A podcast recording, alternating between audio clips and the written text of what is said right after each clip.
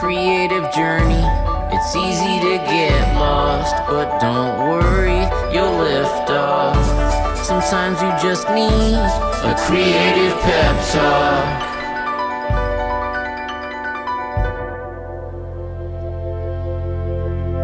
Hey, you're listening to the Creative Pep Talk podcast. I'm your host, Andy J. Pizza. Pizza. Imposter syndrome. What's it all about? I mean, why do so many of us feel like imposters? I mean, honestly, come on, look around. Do you really even have to ask? The creative competition has never been this steep, and it just seems to be getting rapidly more steep by the second. It's like a treadmill with a stuck incline button, and pretty soon it feels like you're trying to run up a wall. So, what do you do? You push harder. You try to make stuff better, faster, stronger, but no matter how hard you push, there just always seems to be someone showing up and outdoing you, creatively speaking. You know, I've struggled personally with my identity as a creator for as long as I can remember, all the way back into first grade, honestly. I remember those days. I was the artsy kid in class, and uh, man, on every creative assignment, I got one of those sweet retro stickers that teachers used to put on there for like exemplary work. You know, the super job or well done. And I remember feeling like, man, I know who I am. I'm the artsy kid. And I think that's the last time that I felt certain of pretty much anything because there I was living the creative dream. And then guess who shows up? Justin. Yeah, that's right. It's just Justin. Oh, you don't know Justin?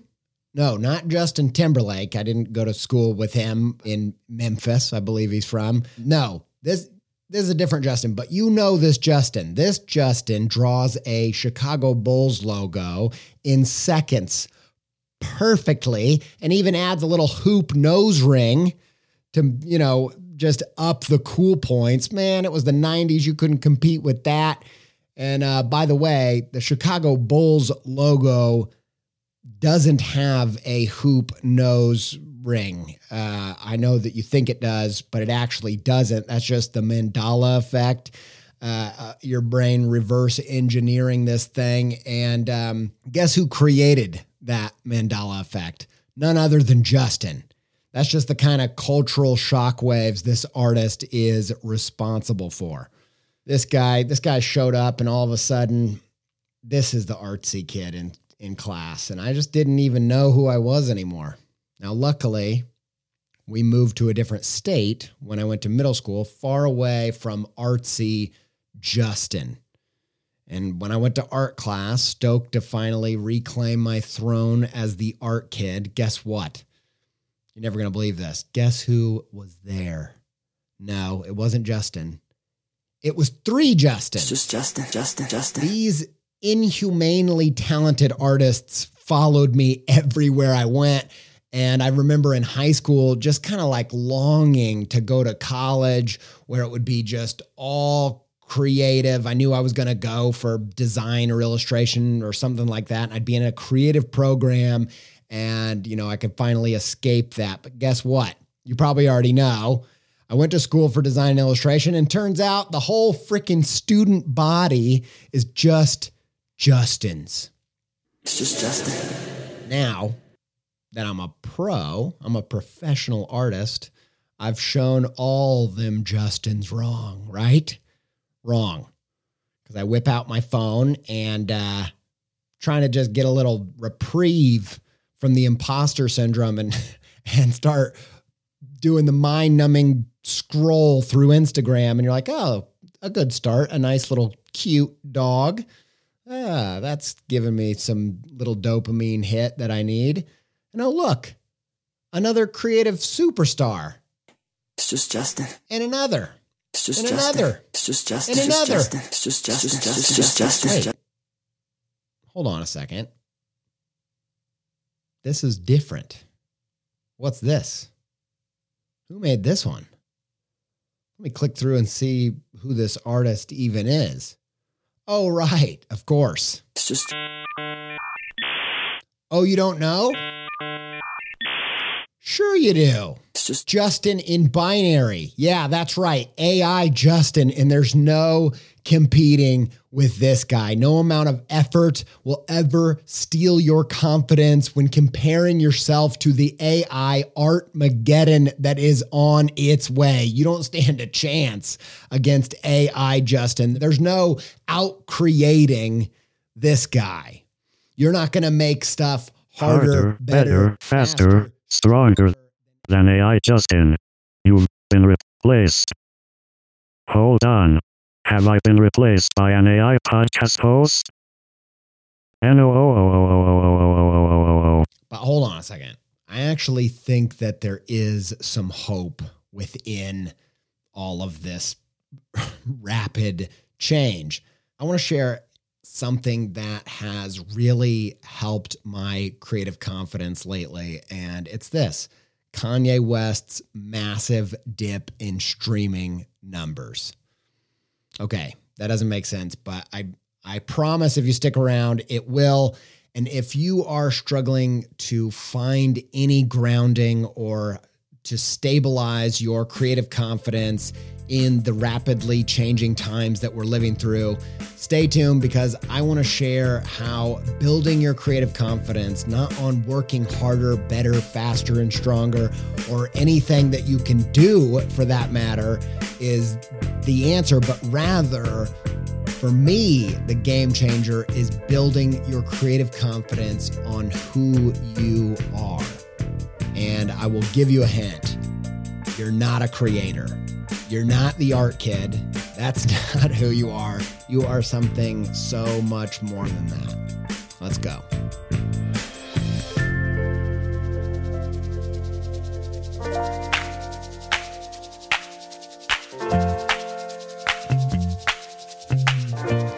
Hey, real quick before we get into the thick of this episode, I just want to let you know we still have some 2023 calendars. They're currently 30% off in our online shop. Go to creativepeptalk.etsy.com. They're still good all year round. If you haven't got your calendar for uh, 2023 and you want to stay pepped up with a new creative pep talk message each and every month, go check it out. It helps support the show, and uh, I'm really proud of this thing. So uh, check it out, creativepeptalk.etsy.com.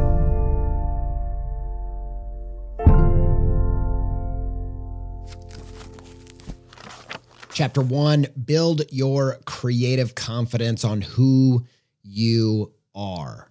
Like I said, the number one thing that's given me a boost in my creative confidence and been kind of a psychological salve for my perpetual imposter syndrome as of late has been Kanye West's streaming numbers recently taking a beating.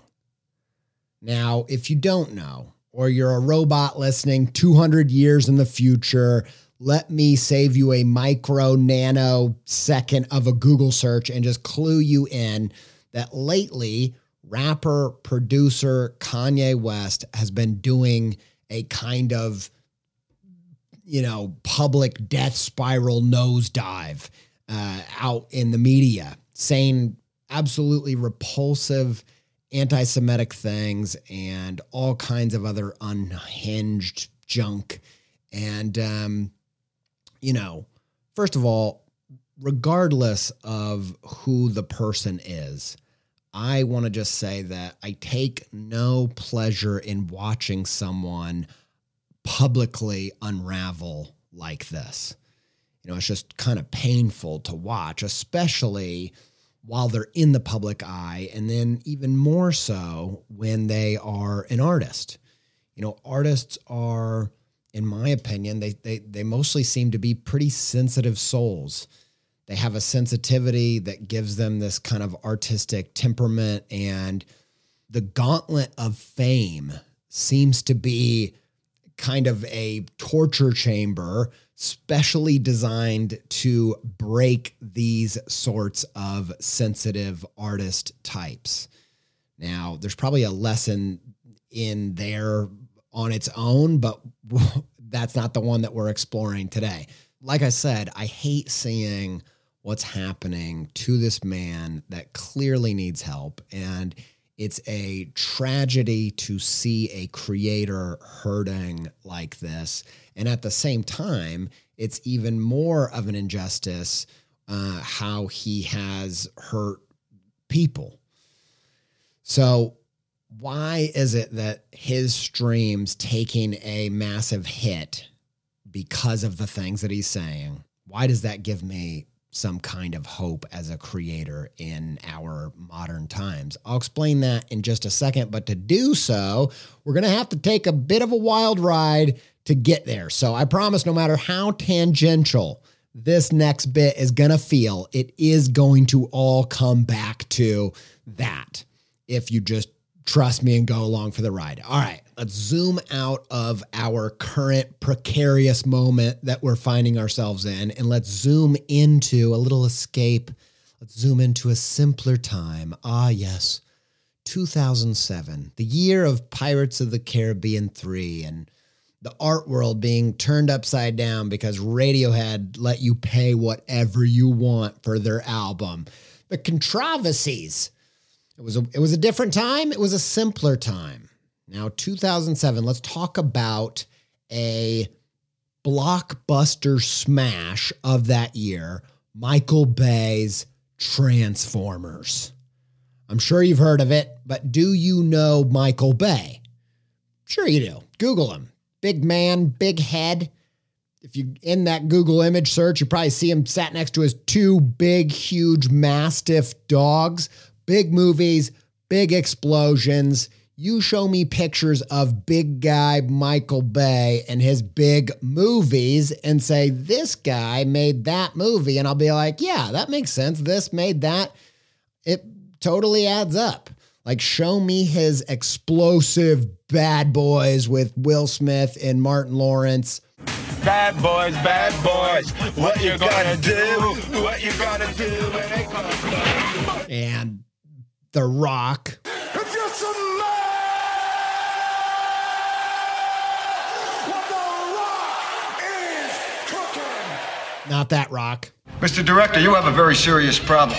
Yeah, that Rock. And you're definitely not going to want to close your eyes for this next one either. And I don't wanna miss a thing. Definitely makes sense that this big guy makes meteor sized box office smash hits like Armageddon.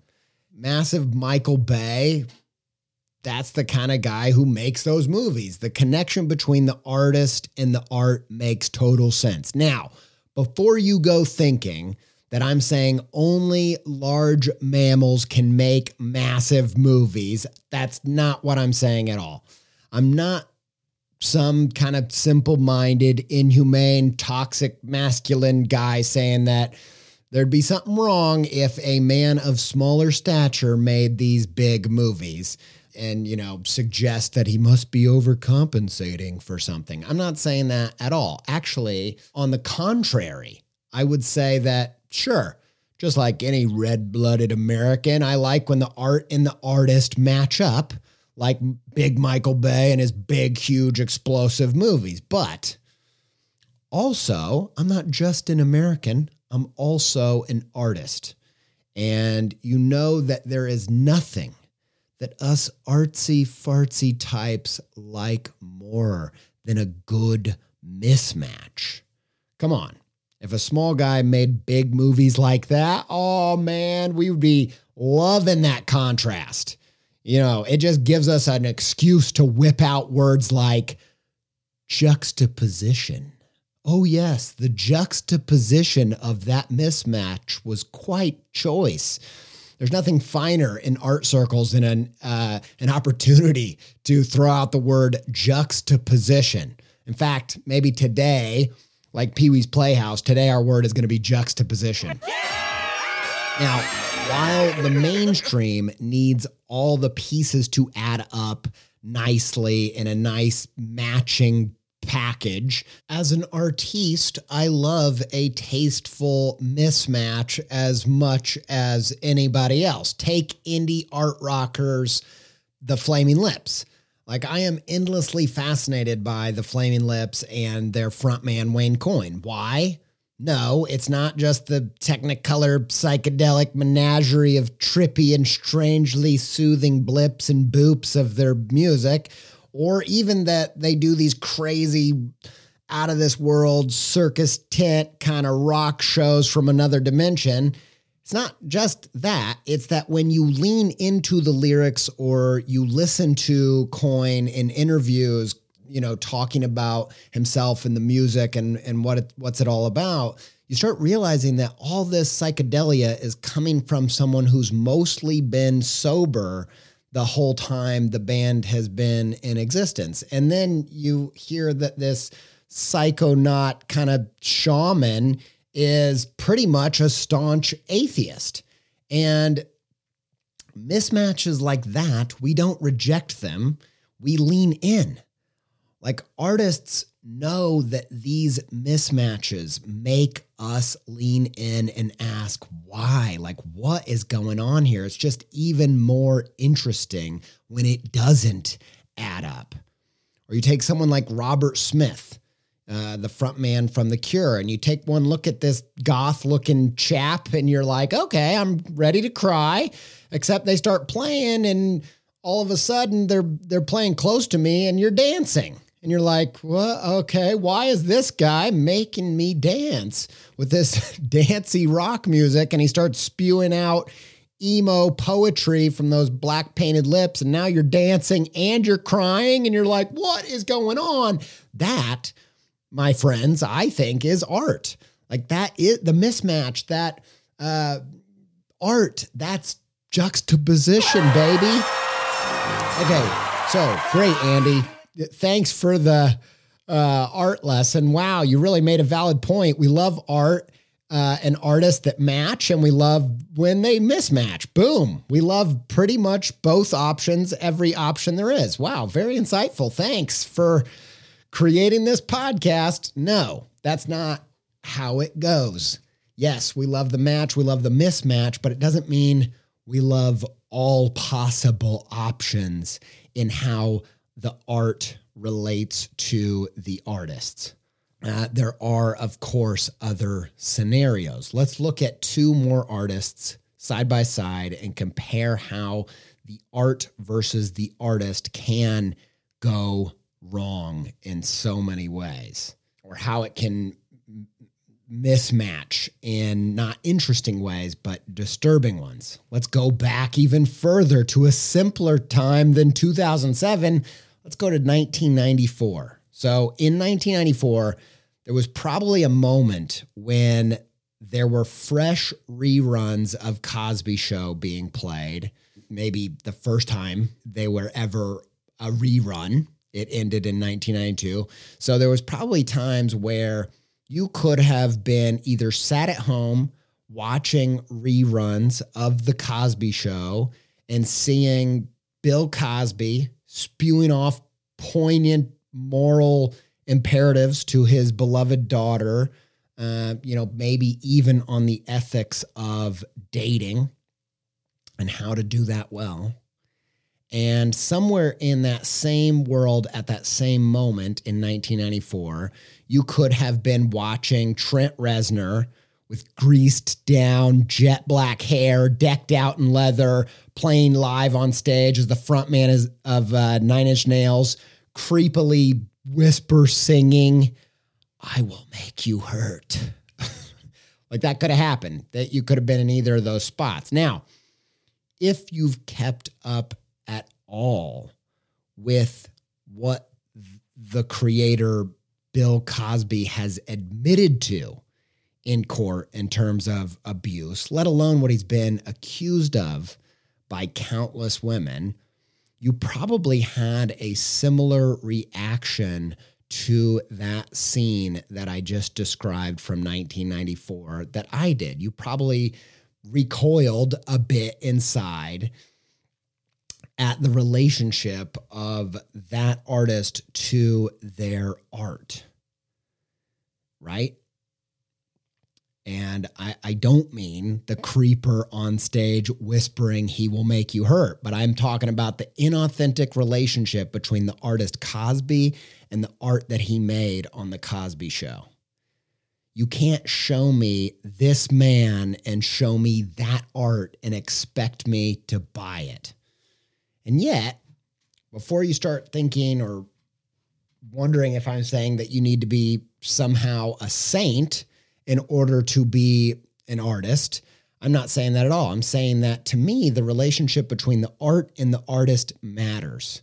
But you don't have to be a saint. I mean, when I think about it, I think like Trent Reznor from Nine Inch Nails, like if he was actually found out to be a serial killer, I'm not even sure that would affect his streams very much. I mean, come on, there he is up there loudly whispering. Yeah, that's right, loud whisper, another juxtaposition. He's loudly, creepily whispering it up there from on stage that he will make you hurt. And in a way, you'd be like, yeah, makes sense. It all adds up. Now, I'm exaggerating to make a point, but I do think there is some truth in that. Now, before we move on, let me just kick it in reverse for just a second. Back to Michael Bay for just one second. I want to address one other thing of something that just doesn't add up for me while I have this microphone and um, and and address something with Michael Bay. Back to 2007. Yeah, that's right. Back to 2007's smash hit Transformers. Man, I remember it like it was yesterday. Sitting at the cinema, snarfing down popcorn. Poor slob never knew it was about to hit him. His whole childhood dreams were about to crumble. As I'm sat there ready, about to watch Transformers do their thing out in the real world on the big screen. And man, I just freaking loved the Transformers cartoon and the Transformers toys. I just could not have been more excited. But oh no, my childhood dreams were crushed. Yeah, that's right. This isn't uh, a Michael Bay love letter. Uh, Mr. Bay, I have a giant bone to pick with you, a bone big enough to satisfy both of your huge mastiff dogs. And it's this. I was so excited to see those cars change into robots. And uh, when that first one started to transform, I thought, man, here it is. This is the best part. It's good. Here, here it comes. But what did I see? I saw a car, and then I saw some breakneck, twirly Jim Carrey in the mask, Tasmanian devil whirlwind of CGI crap, and then ta da, big giant alien robot. Oh, I was ruined. Why? Oh, I don't know. Maybe it's because the way that the car turns into the robot is the point of the freaking movie. It's not about the cars and it's not about the robots. The movie is called Transformers. It's how they transform, it's the whole thing. If you get that part wrong, if you phone that part in, you've missed the whole freaking point of what makes that property so interesting, or at least what made it so interesting to me as a kid. You know, the movie is called Transformers.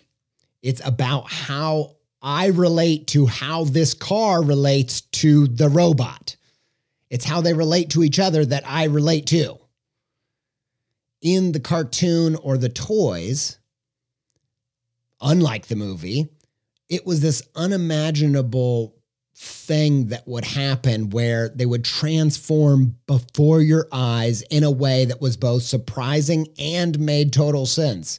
You could see where each wheel and bumper added together and transformed into this totally new thing. Like the magic was how they authentically folded themselves into this new creation, each piece of themselves miraculously becoming something new and unexpected. That was the magic of it. You can't show me this car and then a gulf of computer generated BS in that robot and think I'm going to buy it. No, I'm calling BS on the whole dang thing.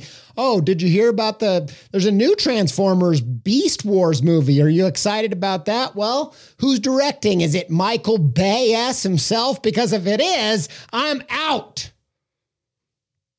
All right. I'm clearly just joking around. I'm not going to have a tr- truly human, authentic relationship with a robot, no matter how hard that CGI goes. And neither are you.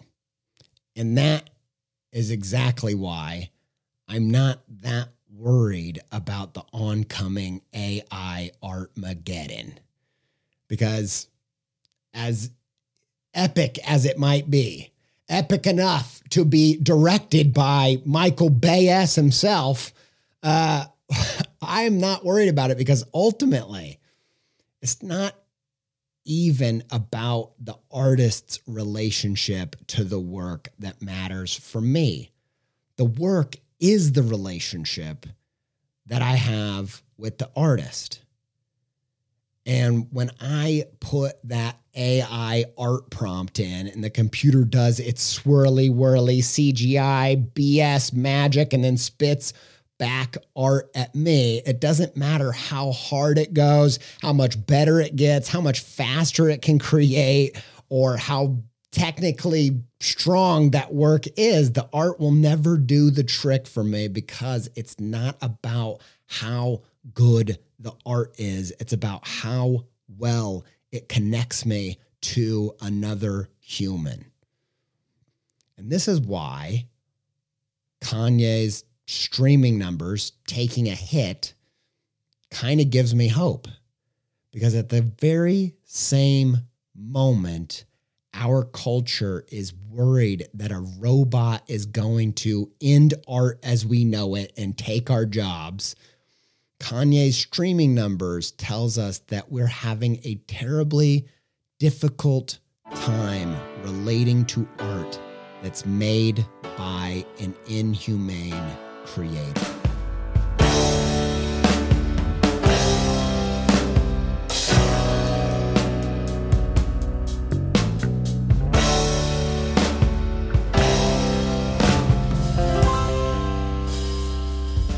Take hope from that because it tells me that art as human to human connection is ultimately what it's all about. That if you say that this made that and it doesn't add up to a human authentically connecting to another human, I'm going to call BS on the whole dang thing because I'm not going to have an authentic relationship to a robot. Because if we're having a hard time connecting with art made by a human that seems a bit inhumane, then AI Justin, I'm sorry to say it, buddy, you don't stand a chance. And that's why my creative confidence needs to come from somewhere deeper than how strong my art is because awful, horrible people can make more technically incredible art than I ever will. And now even robots can make unbelievably technically strong creative work. But if you will do the work of authentically folding yourself into the creative work that you make to connect as a human to other humans, you have something to be confident in that they can never have. And it's not what you can do, it's who you are. And who are you? On the deepest level, you're not a creator. You're not a creative, you're not a producer of creative content or or anything. Uh, you're not even an artist on the deepest level. On the deepest level, you're a human. And when it comes to other humans that are looking to connect through the power of art and creativity, that matters. And I'm no fortune teller, but I think it always will. And so if we go back to our modern times and we look at it in real time with someone like Kanye West uh, and ask, will he ever recover? I don't know. Uh, but I'm pretty sure that the only chance he has of making a hit that tops the charts higher than his biggest hit of all time, Stronger, it won't be because he went harder, better, or faster. The only chance that he has to reclaim himself and his place as an artist is if he can somehow reclaim his humanity. And I think that the same is true for all of us as creators in this modern era.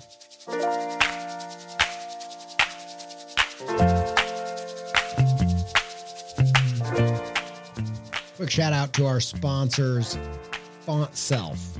If you have ever wanted to make a font, but you thought, you know, you maybe you checked out some software and it just seemed extremely complicated and time consuming, or maybe a, a design boffin in your life, whether it was a, a professor or just a friend made you intimidated by the whole thing as a as a very serious matter. Uh, I want to encourage you to try Fontself because I tried the um, the in-app version that works with Adobe Illustrator, and I made a font for use for Creative Pep Talk related stuff in like less than 20 minutes, start to finish. And it was incredibly intuitive and easy. Um, I remember, you know, 15 years ago trying to make a font and just like losing my mind. And this app uh, was genuinely fantastic. But they also have an app on the iPad that makes it really, really easy to make your own font right now. It's uh, free to try. It's just 10 bucks um, to own, no subscription, just a one time fee. Go check it out. Just search it in the App Store on your iPad and uh, it'll come up, or click the link in the show notes of this episode. Massive thanks to Fontself. Um, I think you're making some great stuff.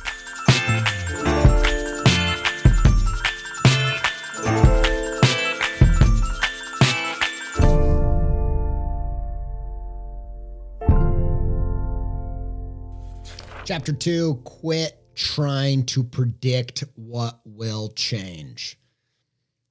As I've been exploring and trying to find firmer foundations to build my own creative confidence on and escape the modern day onslaught of imposter syndrome that just is freshly streamed into my pocket at a never ending rate. What has been the most powerful antidote to date comes from a kind of unlikely source. It's a bit ironic to me that one of the most comforting ideas that's helped me through all this creative turmoil lately uh, about the future and what it holds comes from a futurist like Jeff Bezos. I know he's a big bad billionaire, and I'm not denying that at all, but I am also just an illustrator with very little expertise on finance or how a society should organize itself economically. I mean, the best economic ideas I have have yet to really evolve past my economic policy that I was given in preschool, which is essentially it's good to share. That I do think that's definitely true. But I'm not here to have a hot take on Amazon or Jeff Bezos. That's not really what I'm here to do, but I'm merely crediting the source of an idea that has been very powerful for me recently. Now, Again, not a Bezos fanboy, but I do think that if there's one person that knows a thing or two about how to stay steady within a rapidly, violently evolving landscape or marketplace, I'd say it's probably someone who has sailed out past the dot com bubble and through the unwieldy world of internet commerce over the past 20 years. How did Amazon continue to grow through such rapid changes when it's just completely impossible to predict how things in the world are going to change or how they could have never predicted the way that things would change over the past couple decades.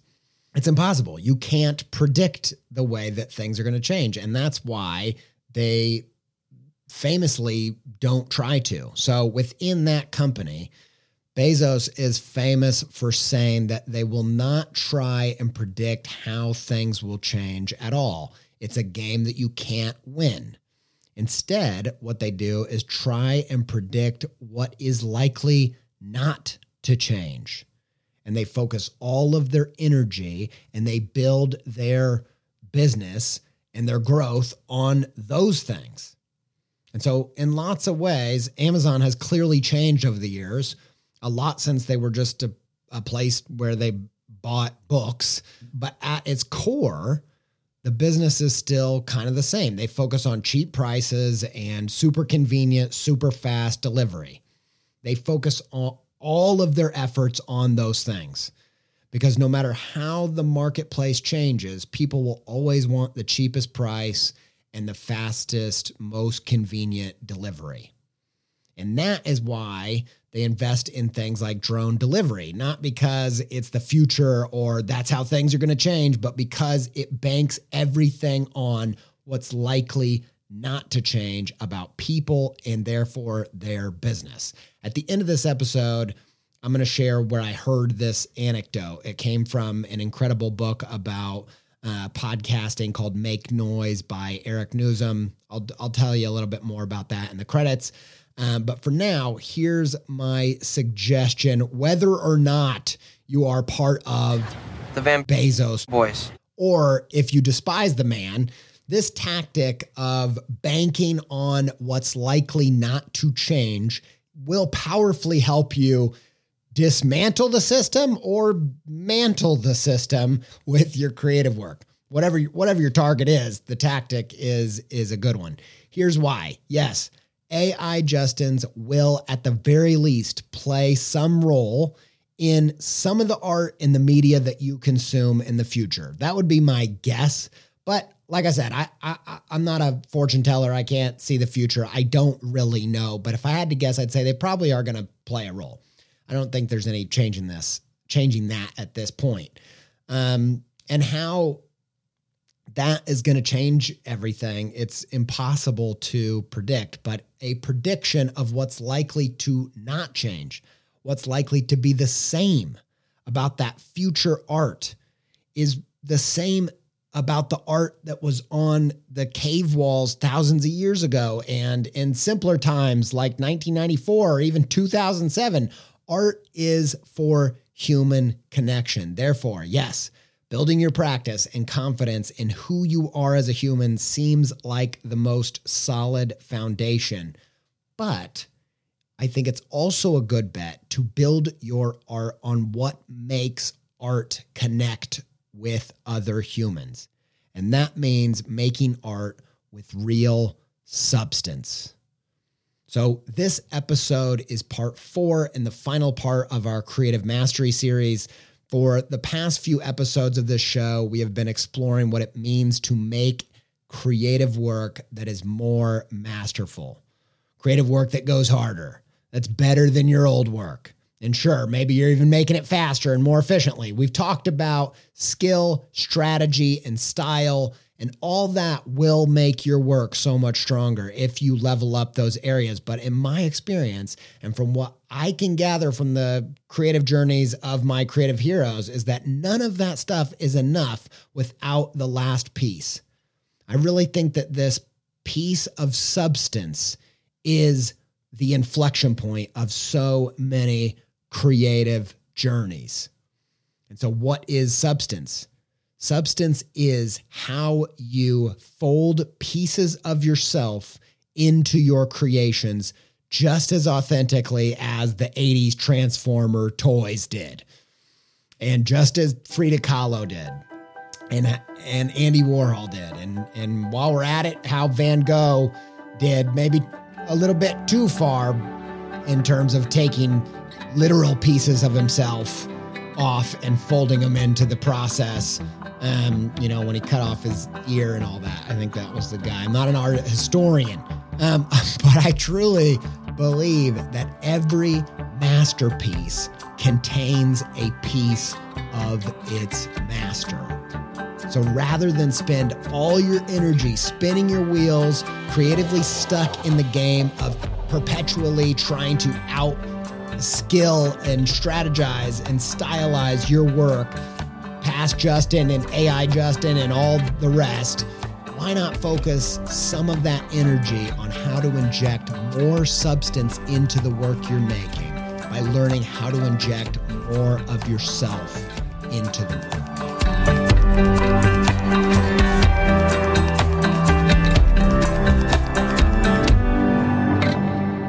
Chapter three, your weekly creative call to adventure. This week it is become British realty. That's right, realty. No, the secret to escaping the AI Art Artmageddon isn't becoming or pulling a Meghan Markle. You heard right. I'm not talking about British royalty. I'm talking British realty, as in realtors and real estate. Let me explain what I mean by that. Okay, so we live in a time where the art and the artist has never been more connected. Some say it's a little bit too connected in terms of like the artist and the artist as influencer. Like we're seeing a time when the image that seems to matter the most in a painter's career is how good you look in the image of the photo of you standing in front of the canvas that you're painting. And here's kind of my take on that.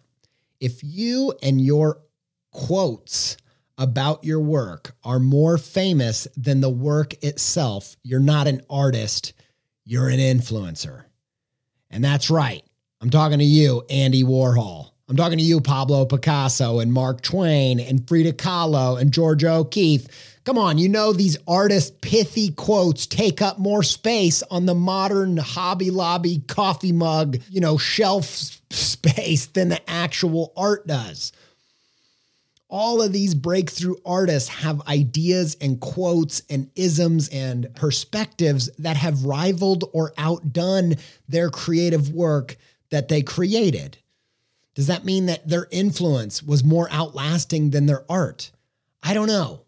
But what I do believe is who they were as people and the ideas behind why they made what they did were inseparable and an important piece of their work.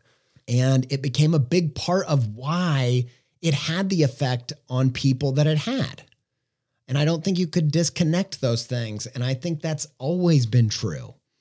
And so, are you an artist? Are you an influencer? Are you, you know, which is right, which is wrong? Were the old times better? I, you know, I just throw all that stuff in the trash. The, the point I'm trying to make is how do you fold yourself into the work that you make and give it that level of substance that people can latch onto and sink their teeth into and connect to as humans. How do you do this? I say you got to run a British version of an open house for your art practice. In my mind, Polly Pockets, those Polly Pocket toys, are the kind of transformers of the real estate world.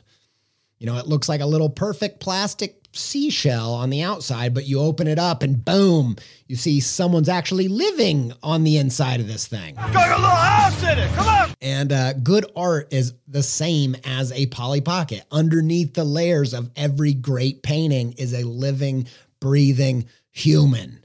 I just imagined scratching a painting off. There's a guy under there. Help him. He can't breathe under all that. It's toxic. But that's not what I mean at all. Their ideas about the work uh, and, and who they are as people, it's part of what has made that work come to life. So, like these famous historic art influencers, Share your ideas about a piece of work. That's your call to adventure today. Run an open house about your work. This idea was inspired by the host of the incredible podcast and Netflix series Song Exploder, uh, Hrishikesh Hirway's TED Talk. And in that talk, he talks about how art is like a house that an artist builds. But most of the time, the artist is kind of just stuck in the backyard, quietly having to silently watch people move in through the house and just hope that they get it and figure it out and fall in love with it. But in the show, Song Exploder, the musicians get to guide the audience through the work in real time, and it adds a whole new layer to the work that you might have never even heard before. And in this talk, he actually plays one of his own songs that features him humming. And on the first listen, that's just what it sounds like a, a, song with a guy humming. But then he explodes his own song and uh, he walks you through the music construction that he built. And he explains that the song is actually all about his mother and that the humming is a kind of homage to the way that she used to hum while she was um, in the house. And when, you know, the second time you hear the song, I actually welled up with tears, kind of having that context. And if you think about it, this isn't an uncommon experience. It's not just this TED talk. Like, think about all the songs that didn't make sense to you until you saw them play live or until you saw the human in the music video and the whole vibe and the thing that they were kind of trying to do visually. Like, there's a lot of times where you need a little extra context for something to click and make sense. And we live in a time where we feel it's unfair that you have to get in front of people or in front of a camera to represent your work. But I don't actually feel like that's anything new. Like designers have always had to get in front of the, the boardroom, conference room, and sell the work to the client. Musicians have always had to perform their tunes in front of people. Illustrators have, you know, they used to have to lug these giant portfolios around the city and sell their work to the art directors face to face and um, and make that work make sense to that person. You know, I think it's in one way or another always been about people connecting to people. You know, even in the movie business now, like yeah, sure, like the artist, the director, the actor doesn't have to get up in front of the audience and explain it to them and, and make it make sense and show the connection be- between the person and the work. But that person that sold that movie to the producers, to the people that invested in that project. They had to do that at some point in the process. So, what do you do? I think you got to become like British Realty. And so, when I heard this TED talk, it reminded me of how uh, recently, talking to my British in laws about selling our house, they were telling us about how different things are done in the UK in terms of the UK real estate sector. And the biggest difference is how in the US it's customary, in my experience, for the realtor to show the buyer the house and how often the buyer and the seller never have a connection. They never meet each other. Um, but in the UK, it's commonplace for the seller to show their house to potential buyers. And yeah, it sounds awkward. It sounds as awkward as you know, I used to feel back in the day when I would do craft shows selling my screen prints and, and my art to people like face to face. It was awkward and painful sometimes, but it also had its advantages. And I think especially for the, the buyer, you get to understand that house on a different level. You get to understand that art. You can suss out like what is this thing all about before you purchase and kind of, you know, co-sign whatever this is because that's what it is. When people put your art up in their house, they're kind of co signing what you're all about and what this means, and they don't want to be tricked. The same is true for art as it is for buying a house. So last year, I made a piece of work for the podcast that I really, really loved. I was really proud of it. It had two, it was it was a monster with two heads that was and they were fighting each other and the lettering said quit fighting yourself. And i was really proud of it because i felt like the symbol and the archetype of the two-headed monster kind of perfectly captures how we all are in a way two-headed monsters with many sides of ourselves fighting within ourselves sabotaging ourselves from the inside. And when i posted the piece it did fine but the performance didn't really match up with how excited i was about the image and so it was a little bit of a letdown. And so then recently in a talk, because I still believe in this image, I'm still it's still one of my favorites. I uh, I explained the piece as part of the presentation of the thing I was talking about, and how for me it represents what I aim to do as an illustrator, which isn't just to draw pictures, but to write with pictures. And how, in terms of storytelling, I was trying to do what author the, the author of Dr. Jekyll and Mr. Hyde was doing, which was create an illustration of how we have two very different selves vying for control within our psyche and how our only chance for progress is to learn how to get them to make peace with each other. And so after that talk explaining this illustration that, you know, is a personal favorite of mine, one guy in the audience in the Q&A got kind of emotional and asked if that piece would be available as a print.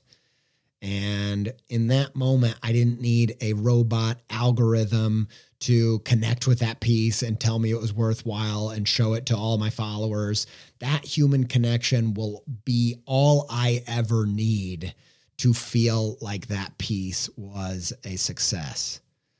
And that's why, to me, sometimes you need to become British Realty and go ahead and drive it home. That's your creative call to adventure today is take a piece of work that you made that you love, feels like an authentic folding up of your truest self and go you know, walk in front of your audience and walk them through the construction of that piece of work. Point out every piece that you labored over and and why you did that and talk about the memories you had of making it and what is it about that piece that you love so much? Try to articulate it.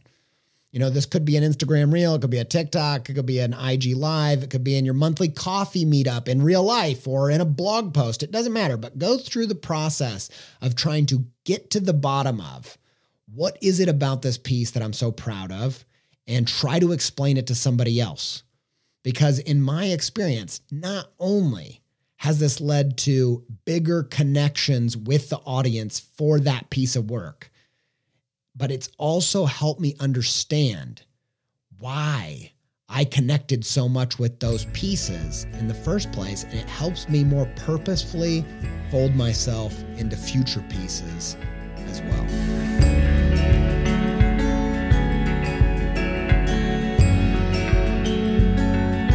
All right, that's it for our Creative Mastery series. I hope it brought some pep to your step, especially early in the new year where we all need a creative boost to get past uh, the holiday lull um, and back into a new year, new goals, fresh stuff, leveling up the creativity. Uh, we're going to be doing uh, a new series that's really all about folding yourself authentically into your creative work. It's all about substance. It's going to be about you finding and telling your creative story in your work in one way or another. And uh, I'm really, really excited about it. So I hope that this episode hits you because we're going to take this concept even further. So stay tuned for that. A um, couple notes about this episode. I mentioned the book Make Noise by Eric Nuzum. Uh, that's where all the Amazon stuff came from. That's a guy who worked at NPR in podcasting and then worked at Wondery, which is um, uh, owned by Amazon, and where he got some of those anecdotes. Great book. If you are a podcaster, highly recommend it. Um, tons of really, really good stuff in there. Also recommend uh, Hrishikesh Hirway's podcast, Song Exploder, and the Netflix series and the TED Talk. There's actually an incredible episode that um, of the of the Netflix series that inspired this, where they go into the Nine Inch Nails song "Closer," and it's it's really good and really powerful. They also talk about the Johnny Cash version of the song, um, uh, so I check out that. last but not least, uh, we want to thank the patrons of this show um, at patreon.com. Uh, thank you for your contribution. You make making this show possible.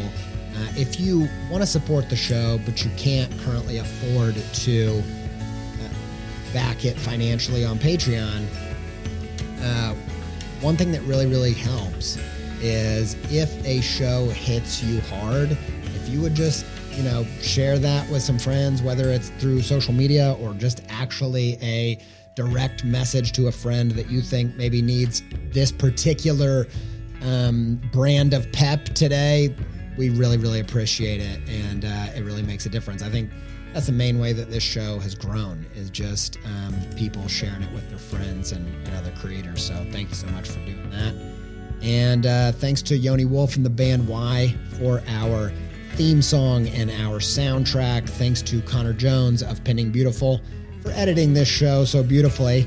And to, of course, Katie Chandler, Ryan Appleton, and um, Sophie Miller for you know, personal and podcasting assistance of all kinds. And until we speak again, stay pepped up.